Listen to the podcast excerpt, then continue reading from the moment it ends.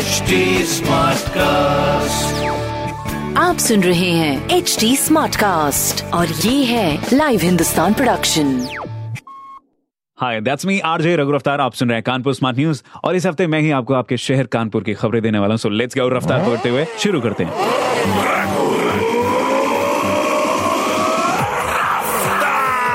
पहली खबर तो ये है कि आने वाले त्योहार रक्षाबंधन व बकरीद को देखते हुए अभी सभी दुकानें खुली रहेंगी। साथ ही लॉकडाउन वाले दस थाना क्षेत्रों में भी दुकानें खुलेंगे और शुक्रवार को जो दुकानें बंद रहती थी, वो दुकानें भी खोली जाएँगी। ये जो डिसीज़न है, ये व्यापारियों के साथ में बैठकर सोमवार देर शाम जिला प्रशासन ने लिया है।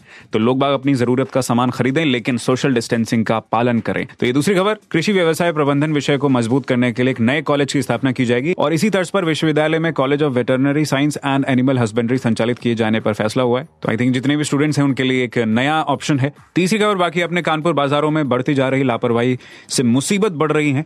गोविंद नगर नसीमाबाद, दर्शनपुरवा, बर्रा दो, बर्रा आठ, ये सभी जगहें संवेदनशील हैं। तो सरकार और प्रशासन की ओर से बार बार आग्रह किया जा रहा है कि प्लीज़ अपना ध्यान रखें सोशल डिस्टेंसिंग का पालन करें और घर से ज़रूरी ना हो तो ना निकले। खासकर जो कंक्लूजन है, ये सीएमओ डॉक्टर अनिल कुमार मिश्रा के मुताबिक बाजारों में बढ़ती जा रही लापरवाही के कारण ये जो कोरोना के केसेस हैं, ये ज़्यादा बढ़ रहे हैं। तो ज़रूरत नहीं है तो बाजारों में जाने से बचें और अगर जाते हैं तो प्लीज़ वापस आकर सैनिटाइजिंग हाथ धोना या नहाने का पूरा ख्याल रखें। और बाकी ऐसी खबरों के लिए पढ़िए हिंदुस्तान अखबार। कोई सवाल हो तो ज़रूर पूछिएगा on Facebook Instagram and Twitter हमारे हैंडल है at the rate H T और ऐसी पॉडकास्ट सुनने के लिए। Log on to W W W dot H T com आप सुन रहे हैं एच डी स्मार्ट कास्ट और ये था Live Hindustan production HD Smartcast.